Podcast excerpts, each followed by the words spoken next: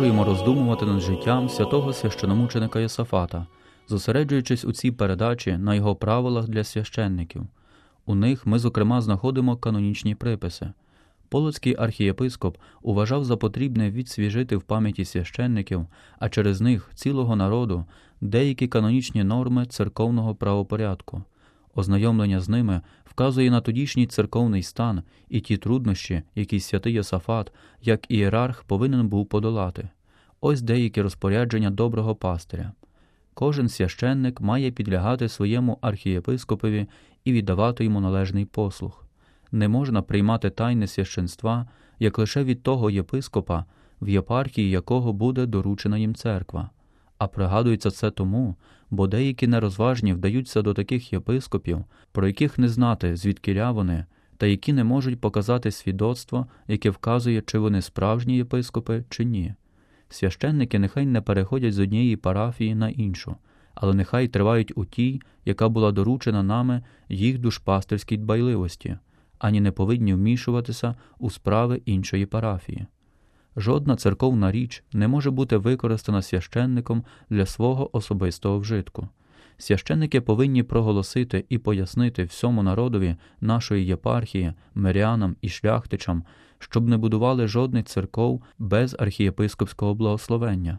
Священники нехай не дають жодному мирянинові дозволу промовляти з проповідниці, бо це забороняє 14-й канон 7-го Вселенського собору. Крім того, святий Йосафат застерігає священники нехай не вводять в церквах з лишніх обрядів.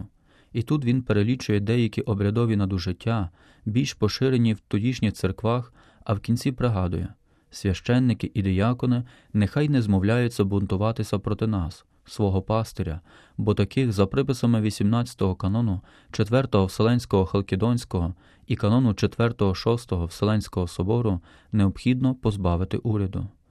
Отож бачимо деякі головні болячки тодішнього церковного правопорядку, які новий архієпископ рішуче взявся лікувати на території Білорусі. При цьому деколи в ім'я приписів соборів і церковного права він мусив прийняти і рішучіші міри, які, очевидно, не могли подобатися тим, що на них заслужили. І тому свідки пригадують, що сюди Йосафат уживав церковних кар, але виключно з ревності за Божу славу, добро церкви і для спасіння душ. Кари та санкції за правопорушення передбачали можливість поправи життя священника задля плекання власної святості через відповідне духовне життя. Таким чином, у правилах ми також знаходимо духовні приписи для клиру, які сьогодні коротко опишемо. Священники, пише полоцький архієпископ, нехай якнайчастіше вдаються до святої сповіді, і нехай не відважуються з обтяженою совістю без сповіді служити святу літургію чи церковне правило. Для цього владика Єсафат наказує сповідатися священникам якнайчастіше, навіть перед кожною святою літургією, а щонайменше перед одинадцятьма празниками в році, які докладно описує, бо кожен священник неначе ангел, і треба, щоб мав ангельську совість.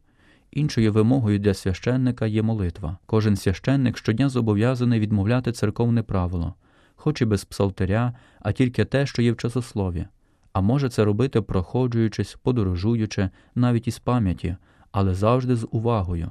В неділі і святкові дні зобов'язаний він правити ціле церковне правило з читанням псалтиря і пісень, канонів і в церкві, переходячи від чистоти сумління і молитви до віри священника, святий Йосафат приписує не входячи в питання відносно віри, нехай кожен священник у простоті серця так думає і говорить про свою віру, як завжди вірила Вселенська апостольська церква, і нехай не бажає досліджувати щось понад те, бо дискутуючи без належного знання про таїнства віри чи говорячи про них, можна провинитися і проти святої віри.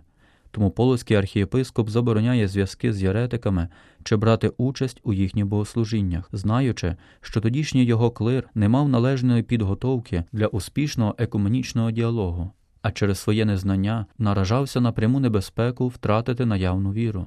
Пишучи далі про щоденну поведінку священників, владика Ясафат забороняє їм заходити до корчми, покликаючись на канони апостольські і соборів. Він пише: хто із священників пересиджуватиме й питиме в корчмі, слід його покарати. Зокрема, звертаю увагу священників, щоб не допускали до храму нетверезих. Наприкінці святий Йосафат забороняє своїм священникам займатися торгівельною справою та адмініструванням корчми відповідно до постанови 9-го канону 6-го Вселенського собору. Що стосується душпастерського виміру, то святий Йосафат активно закликав священників приділяти достатньо часу для того, щоб сповідати вірних. Оскільки світські люди не дуже схильні до святої тайни сповіді, пише він, доручаємо священникам, щоб ті кожного Великого посту, відвідуючи з благословенням кожен дім у селах, приймали сповіді. Це належить обов'язково чинити навіть якщо би це зайняло цілий піст. У такий спосіб час посту буде використаний щонайкраще, писав владика Йосафат у правилах для священників. Як знаємо з попередніх передач, свята тайна покаяння була значним елементом душпастерської діяльності святого Йосафата, ще як священника та архімандрита, адже має на меті очищення душі і віднову життя у Божій благодаті. Тому він доручає священникам відвідати кожен дім задля служіння сповіддю. У свою чергу, парафіяни повинні приготовлятися до святої сповіді і святого причастя постом. Парафіяни, віддалені не більше як на одну милю, були зобов'язані сповідатися і причащатися в своїй церкві від малого до великого. У правила для священників читаємо, що в часі Пилипівки не треба змушувати до сповідей але можна сповідати, відвідуючи доми з благословенням і то ближчих і дальших парафіян. Скажемо також про ще один метод відносно оновлення духовенства, який стосується способу виконування приписів. Святий Йосафат установлює не лише церковні кари морального порядку, він також приписує цілий ряд грошових кар, показуючи таким чином свою велику гуманність, а одночасно і знання особливостей свого духовенства.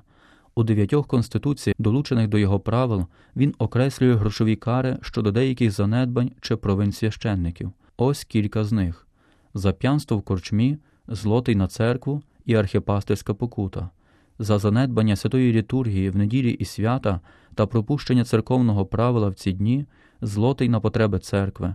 Якщо б хтось із священників занедбав сповідь вірних в часі Великого посту, злотий кари на церкву і один злотий на архієпархію. Таким чином, священники зважали на виконання правил, оскільки порушення також коштувало їм грошей. Коротко підсумовуючи правила для священників, написані святим священомучеником Ясафатом, можемо сказати, що літургійне життя, особисте свідчення віри, впорядкування недбальства, колегіальне вирішення справ, шукання шляхів подолання тогочасних викликів це втілені в життя ідеї архієрея, який вимагає цього від себе і аж тоді від довірених йому священників. Завдяки цьому методу йому вдалося викорінювати проблеми, пов'язані із способом життя священників Полоцької архієпархії.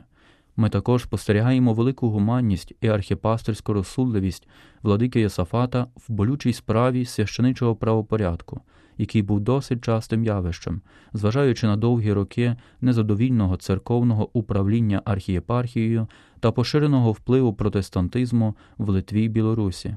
Святий владика Єсафат знову обновив ідеали, забуті чи незнані, та боровся за них, жертвуючи своїми силами та показуючи власний приклад святості життя.